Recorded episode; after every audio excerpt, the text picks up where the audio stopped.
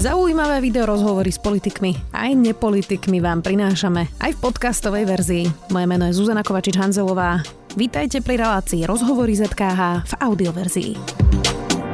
Nástup ChatGPT a iných nástrojov umelej inteligencie otvoril otázku etiky. Aké sú hrozby umelej inteligencie? Nemali by sme sa poučiť z nástupu sociálnych sietí a hneď na začiatku prísne regulovať aj umelú inteligenciu a ako na to pripraviť ľudí s obrázkami pápeža v drahej páperovej bunde a deepfake audia aj videa, ktorú už aj AI vie vyprodukovať na počkanie. Spýtam sa Juraja Podrovžeka, odborníka na etiku umelej inteligencie z Kinitu. Vítajte. Ďakujem veľmi pekne za pozvanie.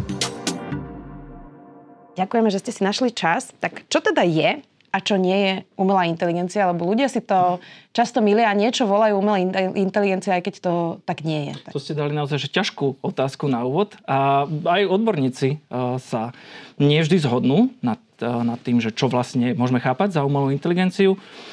A niektorí sa bránia vôbec tomu výrazu umelá inteligencia, pretože naozaj sa môžeme dostať do situácie, kedy začneme pripisovať takýmto systémom s umelou inteligenciou možno aj vlastnosti, ktoré nemajú. A možno aj o tom budeme dnes hovoriť eh, viac. Vo všeobecnosti môžeme povedať, že systémy s umelou inteligenciou sú vlastne systémy, ktoré dokážu do istej mery pracovať autonómne. To znamená, nemusíte im krok za krokom naprogramovať, čo majú presne robiť, ale napríklad ako dnes máme možno také najrozšírenejšie systémy s umelou inteligenciou, mm, e, ktoré sú založené na tzv. strojovom učení, takže im vlastne posuniete, podhodíte im množstvo dát a na tých dátach sa niečo naučia, natrénujú, napríklad im ukážete množstvo obrázkov, ktoré im označíte, že na tomto obrázku je mačka, a oni sa po milión pokusoch postupne naučia. Keď im ukážete obrázok, ktorý predtým nikdy nevideli, tak budú vedieť povedať, že z najväčšou pravdepodobnosťou na tomto obrázku je, je mačka. Uh-huh. Takže to, čo vlastne dnes hovoríme o umelej inteligencii, tak môže obsahovať akože viac vecí. Môže napríklad obsahovať takéto systémy na rozpoznávanie obrazu, na rozpoznávanie hlasu, alebo na doplňanie textu, rôzne prekladače, alebo to, čo vám triedí spam v, v maili. Ale môžu niektorí hovoriť o tom, že umelá inteligencia, alebo tá skutočná umelá inteligencia je možno niečo, čo nás úplne že predčí v akejkoľvek nejakej ľudskej činnosti. A to už smerujeme z niečoho, čo my nazývame, že úzka umelá inteligencia, tá zameraná na nejaký že konkrétny cieľ, napríklad rozlišovanie obrázkov alebo nejaká analýza textu, až na úroveň nejakej že všeobecnej umelej inteligencie, také general AI. Na to je taká, ktorá by už vlastne akože by mohla dokázať pod podstate čokoľvek, čo dokáže človek, aj lepšie. Hm, k tomu sa ešte dostaneme. Vy máte obavy napríklad z tejto General AI, ktorú ste nazvali, z tej samostatnosti umelej inteligencie, prípadne teda nie ešte teraz, dúfajme? Tak tá téma všeobecná umelá inteligencia, ona tak vždy niekde vy, vy, vypláva na povrch, aj niekedy je pod vplyvom práve povedzme nejakých filmov alebo, alebo kníh. Uh, a potom aj tí odborníci sa častokrát rozchádzajú v názore aj v tom, že, že kedy príde tá e, všeobecná umelá inteligencia. Tomu sa dostaneme, ale že či máte Dobre. obavy? Máte z toho obavy? Akože rýchla odpoveď je, že, že nie, pretože uh, ja si myslím, že je tu množstvo akože iných dôležitejších vecí, ktoré sú dnes na, na stole, ktoré potrebujeme riešiť práve v súvislosti s tou úzkou umelou inteligenciou.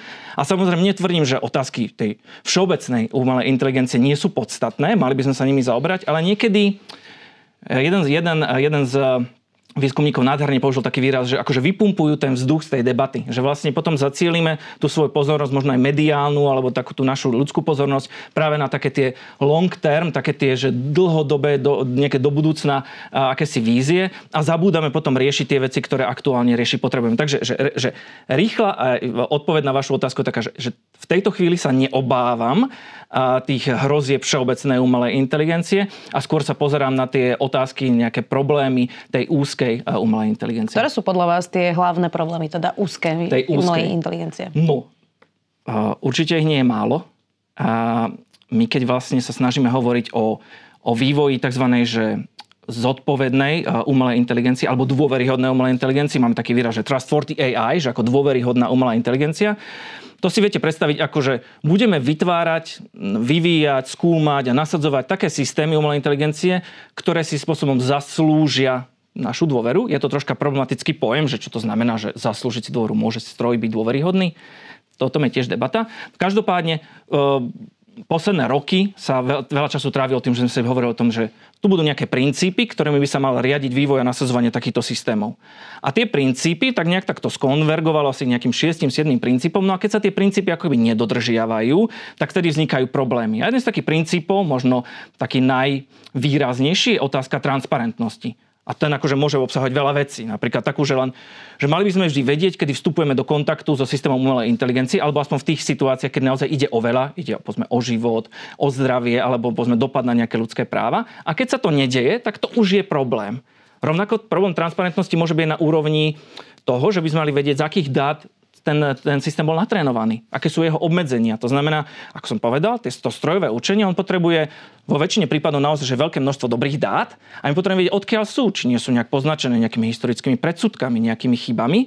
Takže aj toto môže byť úroveň transparentnosti. No, a potom môže byť tretia, iba toto uh-huh. poviem, prepáčte, a že tá tretia môže byť na úroveň také vysvetliteľnosti, že či rozumieme tomu, čo nám ten systém vlastne hovorí. Že prečo nám, povedzme, pri analýze nejakého, diagnoz, nejakého snímku rengenového uh, tvrdí, že na tej snímke, povedzme, je nejaký tumor, alebo je tam nejaký problém, nejaká lézia, niečo, niečo. Takže on môže mať aj pravdu, ten, ten systém, ale my potrebujeme chápať, že aj prečo nám to tvrdí. A takáto netransparentnosť, slabá vysvetliteľnosť môže byť tiež problém. Takže tých problémov, že, že je veľa, ale väčšinou sa to už začína pri tej transparentnosti. No a teraz si predstavujem, že e, rôzne štáty majú úplne rôzne záujmy. Čína má iné mm-hmm. demokratické pravidlá, teda skôr nedemokratické. Mm-hmm. Rusko takisto, potom je tu západný svet, aj ten má rôzne záujmy. A potom sú tu aj konkrétne osoby, ktoré majú nejaké mm-hmm. záujmy. Počúvala som minulý podcast o face recognition v Madison Square Garden, ktorú vlastní súkromný milionár a to rozpoznávanie tváre AI mm-hmm. používa aj na to, že tam nepustí ľudí, ktorí sa s ním súdia, ani mm-hmm. advokátov, ktorí zastupujú ľudí, ktorí sa s ním súdia. Hm, tak teda tie záujmy sú rôzne, na tomto sa asi na svete nezhodneme. No, áno aj nie. Čo sa týka tých princípov, na ktorých by povedzme ten vývoj mal stať, tak minimálne odborníci, experti, tí, ktorí ako do, do tých vecí vidia hĺbšie, tak dokonvergovali povedzme k nejakým tým základným, niekedy sa hovorí 5, 6, 7, nie je to až také podstatné, ale k nejakým princípom áno.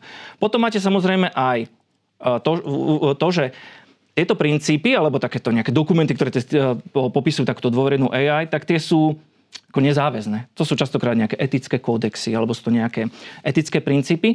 Takže to, čo vlastne je dnes na stole, je aj nejaká regulácia, právna regulácia. Že smerujeme k tomu, aby sme napríklad tu v Európe mali nejakú horizontálnu spoločnú reguláciu takýchto systémov a taká je dnes na stole, rozpráva sa o nej. Máme tu vlastne pred dvoma rokmi prišiel, prišla Európska komisia s návrhom na takú horizontálnu re, reguláciu umelej inteligencie, respektíve systémov, ktoré pôjdu na trh a tzv. akt o umelej inteligencii. Sú to dva roky, čakáme ešte na pozíciu Európskeho parlamentu. Ak Niektorí optimisti hovoria, že už možno aj teraz v apríli by sme už sa k niečomu mohli dostať a snad do konca roka by sme tu mohli mať takýto, takýto platný, platnú reguláciu. Takže v podstate tá dôveryhodná umelá inteligencia, o ktorej hovorím, tak ona má viacero vrstiev. Na ten najspodnejšie by mala byť také, že illegal compliance, že by mala byť akože zákonná, že mala byť ctiť nejaké právo. Keď nám chýbajú ešte tie právne úpravy, prichádzajú do úvahy aj tie ďalšie vrstvy. Napríklad, že mala byť aj bezpečná, neškodiť ľuďom, správať sa nejakým spôsobom, mala byť robustná, správať sa nejakým spôsobom očakávaným a nad tým sú práve ešte tie etické normy a princípy. No a ono by to malo spolu nejako hrať. Takže e, povedzme, aj v situáciách, kedy nie všetko vy, vyrieši tá právna úprava, tak tie ostatné vrstvy mali podporiť tú dôveryhodnú umelú inteligenciu. Áno, môžu tam vznikať rôzne záujmy, ale v podstate akoby nejaký základný framework, nejaký základný rámec už tu dnes je. Predtým, než sa ešte dostaneme aj k tej uh, general AI, ako ste to mhm. nazvali, alebo k tým uh, otázkam tej samostatnosti, máme tu už aj okamžité problémy práve mm-hmm. s mhm. umelou inteligenciou a s chat GPT a ostatnými uh, týmito uh, programami. Obrázky napríklad sú väčší problém ako text pre ľudí, lebo už sa naučili, že v texte môžu byť nejaké signály na dezinformácie. Ale keď vidia nejaký obrázok, mm-hmm. tak na to ešte mozog úplne nie je uspôsobený. Ja som to na úvod hovorila, že obletela svet, teda fotka pápeža vo veľkej drahej paperovej mm. bunde, ale objavili sa aj audio nahrávky, kde Obama niečo hovorí, mm. urobila to AI. Bolo to dosť dôveryhodné. Ja som to počula, bolo to veľmi ťažko rozpoznateľné. Tak to už ideme do tých hladín deepfake. Mm-hmm. A my sme sa pritom ešte nenaučili minimálne teda na Slovensku narábať s tými dezinformáciami, ktoré sú aj písané. Tak ako mm-hmm. veľké nebezpečie sú práve tieto dezinfo nástroje, ktoré tá AI niekedy len zo srandy použije práve Jasne. na toho pápeža. Niekto nepredpokladám, že tým chcel niečo spôsobiť. Mm-hmm. Je to e, smiešné, je to funny e, ale môže sa to zneužiť aj na horšie veci. Určite, tak tie narratívy, ktoré môžu vzniknúť aj z nejakého nevinného žartu, ako bol práve ten prípad s pápežom, kde uh, myslím, že to bol nejaký americký, a nie že nejaký odborník, ale bol nejaký robotník, ktorý tam tak zo zábavy skúšal rôzne veci a vygeneroval si nejakú takúto sadu fotiek a na, na to sa môžu nalepiť rôzne narratívy, ktoré môže aj niekto prirodzene zneužiť. Takže tu sa ukazuje taká krásna vec, na ktorú poukázali autori už aj v 60 70 rokoch, ako Joseph Weizenbaum alebo filozof James Moore, že, že tá technológia vám tam akože veľmi rýchlo predbehne tú reflexiu, tú našu schopnosť uvedomiť jej dôsledky. A teraz, že čo s tým? Že na jednej strane budeme mať situácie, ktoré sú technicky možné, a na druhú stranu by sme sa mali pýtať, že či je to vôbec aj správne, že či je to vôbec dobré, či takéto veci chceme. V súvislosti s tými deepfakeami, keď už som hovoril aj o tej regulácii, tak e, tá, tá sa priamo v tom AI akte, v tom akte o umelej inteligencie spomína, že systémy, ktoré povedzme by produkovali nejaké deepfakey alebo nejaký obsah, ktorý mohol byť považovaný za právy a v skutočnosti nie je, tak mali splňať takúže podmienku transparentnosti. Zase sme pri tej transparentnosti. To znamená, že by malo byť jasné, že v tejto chvíli konzumujem nejaký umelo vytvorený obsah. Nie nejaký obsah, ktorý je reálny na nejakom reálnom podklade, ale že ho napríklad vygeneroval nejaký systém umelej inteligencie. No toto všetko predpokladá dobrý zámer. Mm-hmm. A nie každý má dobrý zámer. No jasné. Takže kde sme? Sme zase pri tom, že, že máme kritické myslenie, mali by sme ho vedieť používať. To je obrovský problém, nielen v tejto krajine, ale vo všeobecnosti. Takže mali by sme napríklad, keď vidím takú fotku pápeža, premyšľať nad tým, mohlo sa to naozaj stať? Je to dôveryhodný zdroj? Existujú nejaké iné zdroje, ktoré ho podporujú?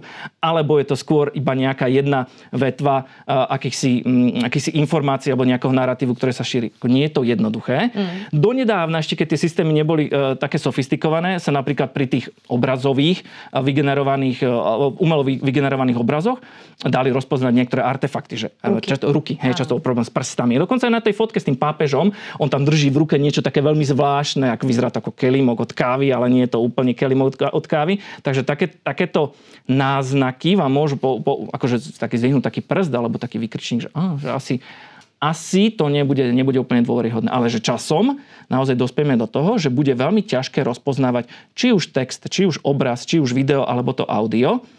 A tam bude práve tá otázka, že teda čo s tým, keď už nám ani tie ľudské schopnosti nebudú stačiť. A možno smerujeme k tomu, to je predmet výskumu, ktorý máme aj, aj my v Kinite, že akým spôsobom napríklad zapriehnúť aj tú umelú inteligenciu, aby nám pomáhala pri odhaľovaní takto umelo vytvoreného obsahu. To znamená, budeme mať povedzme nejaký, nejaký deepfake alebo automaticky vygenerovaný text a keďže to človek nebude vždy schopný roz, rozlišiť sám alebo bude potrebovať nejakú pomoc, no tak zase zasiahne len ten systém umelej inteligencie a bude mu pomáhať. Alebo nikto už ničomu nebude veriť. Aj to je možnosť. A to je, jedna, to je jedno z najväčších rizik, ktoré e, dnes v umelej inteligencii podľa mňa máme. E, keď sa na to pozriete historicky, ja nie som odborník na umelú inteligenciu, ale tá, ten vývoj umelej inteligencii, ten, akože ten tu s nami nie je, že posledných 3-4 roky. Hej, tu hovoríme o desiatkách rokov s umelou inteligenciou a tam boli také obdobia, tak sa to hovorí, že, že leto a zima v umelej inteligencii. A on prišiel najskôr taký hype v nejakom období a potom také schladenie, že sme prišli na to, že hm, tie systémy zase nie sú až také dobré, ako sme si mysleli. A myslím si, že teraz máme také, že zase také leto umelej inteligencie a je dosť možné, že najbližšia zima umelej inteligencie nebude tech- daná technickými obmedzeniami, ale bude daná práve tou dôverou. To znamená, že ľudia vlastne párkrát narazíme a zistíme, že tým systémom sa ako nedokážeme dôverovať, nedokážeme sa na ne spolahnúť a môže nastať práve takýto odmek, takáto nejaká nedôvera práve podobné, podobné systémy. Jedna vec je použiť teda umelú inteligenciu napríklad pri tej analýze snímkov, EKG a podobne. Tam sa to inak už vlastne v medicíne mm. aj deje. Ale hovoríme teraz o takej tej užívateľskej že ľudia sa pýtajú e, na názor a pýtajú sa na odpovede a tá AI im vlastne v tom chat GPT odpovedá. Mm-hmm. Tak mm, ten, tie dáta, ktoré sa tam nalievajú, tá AI zatiaľ nerozlišuje, či sú dezinfo alebo nie sú dezinfo. Proste je tam naliatý nejaký súbor vecí a niekedy vám vypluje mm-hmm. niečo, čo vlastne nie je mm-hmm. pravda. Mm, tak ako budeme bojovať s týmto? Lebo vlastne nás ako keby dobieha to, že sme nechali na internete to zaplaviť absolútne hocičím. Mm-hmm. Um, a teraz vlastne sa to ukazuje aj pri tých odpovediach napríklad chat GPT, nie? No, no, to ide z dvoch strán. Tá jedna strana je na úrovni tých ľudí, ktorí vyvíjajú, nasadzujú také systémy. To znamená, aj chat GPT, on má v sebe už nejaké obmedzenie alebo nejaké brzdy, nazvime ich, ktoré práve bránia k tomu, aby nebol zase príliš ofenzívny, aby nebol príliš, mal, nemal príliš predsudky. To znamená, že už tie dáta sa nejakým spôsobom upravujú pred tým, ako ideme ten systém trénovať, alebo v istej fáze môžeme mať iný systém, ktorý bude ten, ten prvý systém kontrolovať. To sa inak deje práve aj pre, pri, uh, pri takýchto jazykových modeloch, uh, ako, ako je GPT, že vytvoríte si ešte druhý systém, ktorý práve nakrmíte všetkým tým, že tým hnusom, hej, že tým, tým, tým odpadom internetu a potom on bude vlastne ako troška tak kontrolovať, čekovať ten napríklad chat GPT alebo ten prvý jazykový model a budeme hovoriť, no pozor, pozor, toto už ako tam, tam nechoď, že toto sú informácie, ktoré e, povedzme sú príliš zaťažené nejakým predsudkom alebo sú nevhodné, sú ofenzívne, diskriminujúce a tak ďalej. Na to sa viaže inak veľký veľmi zaujímavý prípad, o ktorom sa menej hovorí, že na to, aby ste natrénovali ten druhý model, ktorý bude kontrolovať ten prvý, tak ho musíte tiež nakrmiť. A musíte nakrmiť práve tým, tým, tým odpadom. A niekto musí vybrať, čo je odpad. A to je väčšinou človek. Takže bola tu taká kauza práve v súvislosti s OpenAI a s GPT, kedy oni používali ľudí v Keni, aby im vlastne takto označovali a labelovali tie tie dáta, ktoré nechceme mať, alebo tie prípady, ktoré nechceme mať. Takže tam vlastne ľudia pracovali za nejaké euro, euro 50 na hodinu, akože dosť takých nepríjemných podmienkách, bez dostatočnej opatery a nejaké kontroly a pomáhali vlastne budovať takýto podporný alebo ochranný systém pred to, aby tu ľudia v Európe mohli mať e, chat GPT, ktorý nebude až taký problematický. A to inak vzniklo aj na základe toho, že v 2017, keď prišiel Microsoft jedným takým chatbotom, že tej, tak ten do 24 hodín museli vypnúť, práve pretože začal mať také rasistické a, a, a sklony. No a odtedy sa tí providery alebo tí vývojári poučili, ale nie úplne, Takže už ako myslia na tie brzdy, ale potom zase zabudli na to, že na, za to môže niesť uh, nejaké dôsledky aj človek. Tak to je prvá úroveň, že to, to je to vlastne, keď to staviame. A potom je druhá úroveň nás, užívateľov, že my častokrát pri kontakte s takýmito systémami robíme jednu zásadnú chybu, že ich začneme veľmi rýchlo antropomorfizovať, začneme do toho premietať také tie ľudské črty. To sa úplne že prirodzene deje, poznáme tie prípady. Človek, ktorý začal flirtovať tým chatbotom a ten chatbot, on chce výjsť v ústretí, lebo on je založený zase na štatistických E, na štatistickom modeli, ktorý hovoril, že aby našiel to najvhodnejšie slovo, ktoré bude ďalej pokračovať v komunikácii. A ten človek veľmi rýchlo akože sklzne s tým chatbotom v nejakej komunikácii tam, kam by nemal. Extrémny prípad je povedzme nedávno zverejná správa v Belgicku, kde jeden muž práve aj pod vplyvom e, takej že veľmi masívnej komunikácie s chatbotom zdá sa, že to bol len z dôvodov, prečo spáchal samovraždu. To, že oni doiterovali spolu s tým chatbotom k tomu, že samovražda je riešenie jeho ťažkého psychického stavu. Takže toto, čo vlastne tu vlastne dnes riešime, sa u, udeje na dvoch úrovniach. Na úrovni tých poskytovateľov, tých ľudí, ktorí vytvárajú tie systémy, ale aj nás užívateľov, aby sme si boli vedomi, kde sú hranice toho systému a jeho spôsobu používania. No a tu sa teraz dostávame k otázke empatie mm. alebo teda nejakých e, sociálnych otázok, pretože možno umelej inteligencii príde ako dobrý nápad nechať zomrieť milióny ľudí, mm. pretože takto prosto dáva ako keby číselne zmysel, ale máme tu nejaké humanistické, demokratické základy. No, e, tak toto nie sú tie limity, kde by sme už AI nemali pustiť, aby rozhodovali um, o životoch, o dôležitých mm-hmm. veciach, kde nejde len o čísla, ale aj o ľudskosť a o um, teraz nechcem to hovoriť akože pateticky, ale lásku, vzťahy, mm-hmm. rodinu a ďalších iných x hodnot, na ktorých sme sa tu všetci zhodli. Rozumiem. No tam sa to, akože tá otázka je v takých dvoch rovinách sa dá chápať. Tá prvá rovina je položená na tom, presne na tej antropomorfizácii, že, že my si tam niečo premietneme, čo tam v skutočnosti nie je. Dnes tie systémy sú do veľkej miery syntaktické. To znamená, že on, ten systém, on nepremýšľa alebo nechápe význam toho, čo vám píše. To znamená, že on ne, nefunguje na také úrovni ako ľudia, že my premýšľame práve nad tými významami, nad tým, čo som chcel povedať. Ten systém skôr iba hľadá štatisticky najvhodnejšie slova, aby komunikácia mohla pokračovať. A keď vy prestanete túto hranicu vnímať a začnete tam hľadať ten význam, tak môžete do toho veľmi ľahko sklznúť. Na druhej strane, tu vlastne máme ako keby máme, máme systém, máme, máme tendenciu um, akože príliš sa aj spoliehať na tie rozhodnutia takýchto systémov. Keď ste spomínali napríklad tú medicínu, hej, lebo tam sa napríklad ukazuje, že my ľudia, alebo aj tí odborníci, ktorí majú že veľmi dobrú presnosť a teraz e, tí tvorcovia tých systémov povedzme v diagnostike hovoria, no a keď tam dáme ešte ten systém umelej inteligencie, tak budete ešte lepší, budete ešte presnejší. Čo sa hovorí menej je, že keď ten systém nedáva dobré odpovede, tak dokonca aj ten človek, špecialista, ktorý vám inak bude tvrdiť, že on sa rozhodol sám za seba, on je za to zodpovedný, on nezmenil svoj názor pod vplyvom stroja, tak sa ukazuje, sú na to štúdie, ktoré ukazujú, že sa im znižuje práve ich schopnosť ako posudzovať správne takéto diagnostické snímky, keď ten systém dáva tiež zlé odpovede.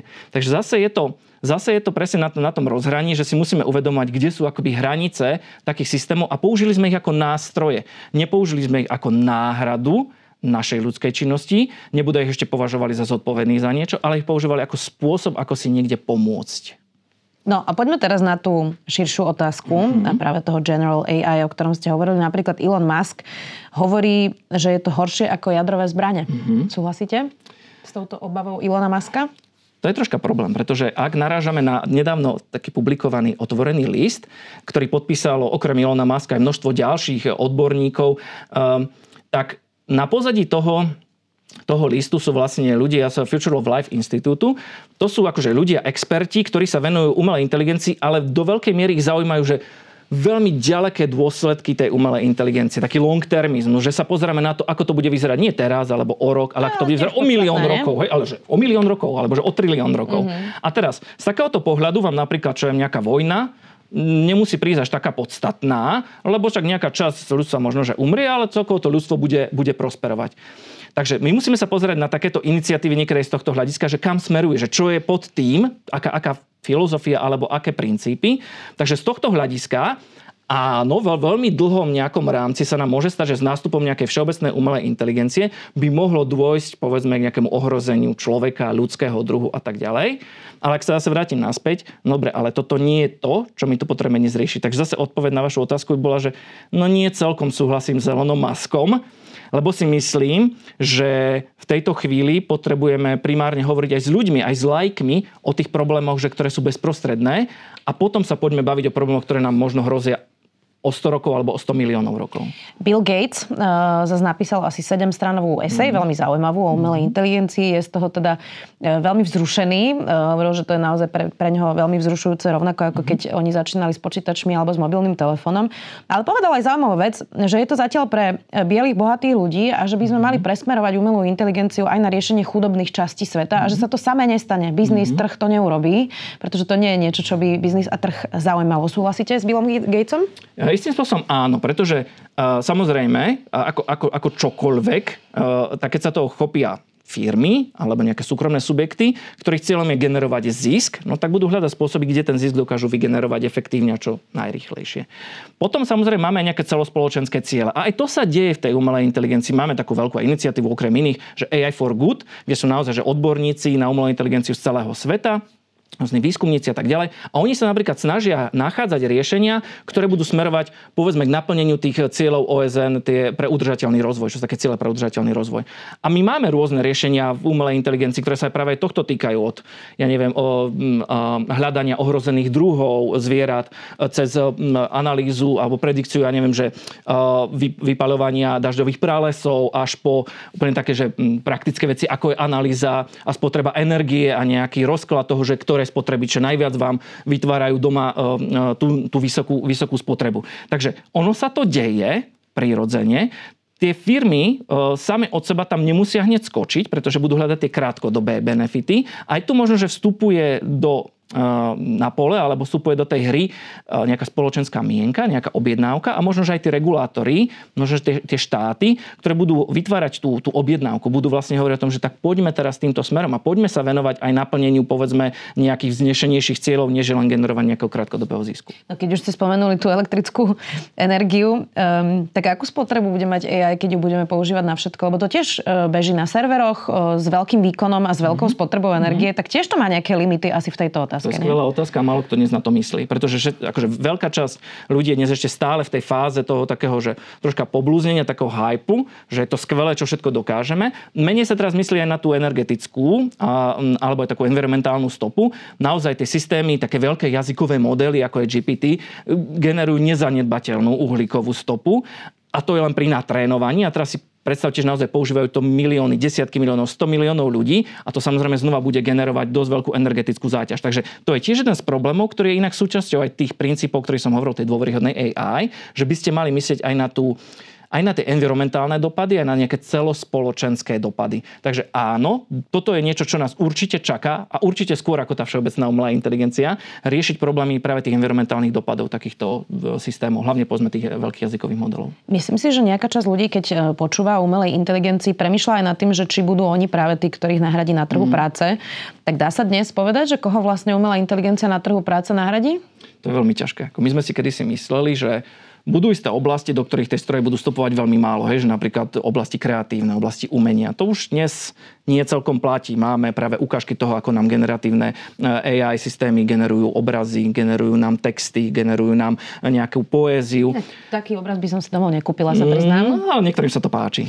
Je to presne tá otázka aj toho vkusu, aj toho, že kam budeš zasahovať. Ale čo chcem tým povedať je, že uh, je veľmi ťažké presne určiť, že do ktorých oblastí tá AIčka že nebude vstupovať, alebo ešte inak to otočím. Ona by teoreticky mohla vstupovať že do veľa oblastí, skôr zase bude na nás, aby sme povedali, že kde chceme, aby bola a kde nechceme, aby bola a kde chceme, aby bola kontrolovaná. Takže napríklad, ja neviem, pri tom triedení spamu, no tak tam asi nepotrebujeme nejakú kontrolu, tam kľudne sem tam vás kontrolujete poštu a skontrolujete spam, že či tam nestala nejaká chyba. Ale povedzme, ja neviem, keď budete chcieť mať detské, detskú lekárku od detského lekára, tak asi budete skôr preferovať človeka, ako aby sa vám prihováral, povedzme, tento stroj. A potom budete mať niečo medzi tým, že budete, povedzme, že nejakú časť toho vykoná stroj, ale bude vždy nejaký človek, ktorý to ešte sem tam čekne, skontroluje a povie, OK, môžeme ísť ďalej. Takže na konci dňa si myslím, že nás čaká aj toto rozhodnutie. Nie len zase, že to, čo je technicky možné, že kde všade by sme vedeli nahradiť, ani nie, že celé povolanie, ale skôr ja radšej hovorím o ľudských činnostiach, že nahrádzať nejaké ľudské činnosti a povieme si, ale ktoré ľudské činnosti nahrádzať nechceme. Takže profesia môže ostať, napríklad toho, eh, aj toho lekára, aj toho umelca, ale niektoré tie časti si povieme, dobre, tak tu si budeme pomáhať strojom a tu už nechceme, aby sme si pomáhali strojom. Ako sa dá zabrániť tomu, že by niekto nasadil umelú inteligenciu napríklad na vývoj zbraní hromadného ničenia? Mm. No, veľká téma tzv. červených čiar v umelej inteligencii, že stanovenie toho, že čo sa nesmie alebo čo nechceme robiť. Napríklad ten AI Act, ten akt o umelej inteligencii, on stanovuje tiež niektoré praktiky, volá ich, že zakázané praktiky, ktoré by v Európe vlastne nemali byť. Takže také systémy by tu nemali byť nasadzované. Napríklad systémy, ktoré budú zneužívať e, ľudské slabosti, povedzme zneužívať povedzme e, nejaké e, zneužívať či už deti, alebo zneužívať pod, podvedomej úrovni pôsobiace aby povedzme nás nejako zneužili na pre vlastný benefit, alebo povedzme ešte lepšie uchopiteľný, že nejaký kreditný scoringový systém, aký poznáme v Číne, že to sú také systémy, ktoré v Európe asi nebudeme chcieť, takže tie zakážeme, normálne, že zo zákona budú zakázané reguláciou. Potom budú systémy, pri ktorých budeme tak váhať, teraz je veľká debata okolo biometrie, práve už ste už spomínali, je facial recognition. A tam to zatiaľ vyzerá tak, že veľká časť toho použitia biometrie bude buď zakázaná, alebo veľmi, veľmi silne regulovaná. A čo sa týka práve použitia zbraní, ten napríklad nie, nie, sú, nie sú pokryté v tom ekte. Hej. Máme iniciatívy ako Stop uh, uh, Kill Robots a podobne, ktoré sa snažia naozaj že vylúčiť, ale tu je to stále akože slabo podchytené. To znamená, že tu sa kľudne môže stať, že dospieme až do stavu, kedy prekročíme tú červenú čiaru, stane sa niečo zlé a potom budeme spätne hľadať, ako povedzme v prípade využitia jadrovej energie, budeme hľadať tie hranice pre umelú inteligenciu. Takže tá téma umelej inteligencie aj červených čiar je tu. Do veľkej miery ju teraz riešia odborníci, už ju riešia aj politici, ale niektoré veci z nej vypadávajú. Napríklad práve nejaké autonómne zbraňové systémy v tejto chvíli nie sú nejako špeciálne regulované. Tak problém je, že tie firmy sú väčšinou rýchlejšie ako tie regulácie tých mm-hmm. politikov. E, no, nie je toto vlastne e, rovnaký problém ako so sociálnymi sieťami, že máme proste pár ľudí, ktorí ich vlastnia mm-hmm. a tí majú aj rozhodovacie práva. Napríklad mm-hmm. teda Mark Zuckerberg vo Facebooku, e, veľa sa o ňom hovorí, že on je práve ten, ktorý robí väčšinu rozhodnutí sám mm-hmm. a obklopuje sa ľuďmi, ktorí mu až tak neprotirečia. Tak vidíme, že teraz niekoľko týchto firiem tiež vlastnia muži. Mm-hmm. Je to niekoľko ľudí. Tak priznám sa, že som počula rozhovor so, so šéfom OpenAI a trochu ma to upokojilo, lebo je to taký ten good guy, keď ho nazveme. Mm-hmm. Ale tiež to má asi limity, niekto sa môže kľudne aj zblázniť v procese. Tak ako veľký problém je to, že to vlastne dávame do rúk 4-5 ľuďom, ktorí na tom veľmi zbohatnú, môžu byť otrhnutí od reality, mať úplne iné záujmy a že zasa opakujeme tie isté chyby, mm. ako napríklad pri tých sociálnych sieťach, ktoré teda zásadným spôsobom deštrujú demokraciu. Veľký. Ako toto je veľký problém a môžeme si tu naozaj nabehnúť na, na, na, na tie vidly.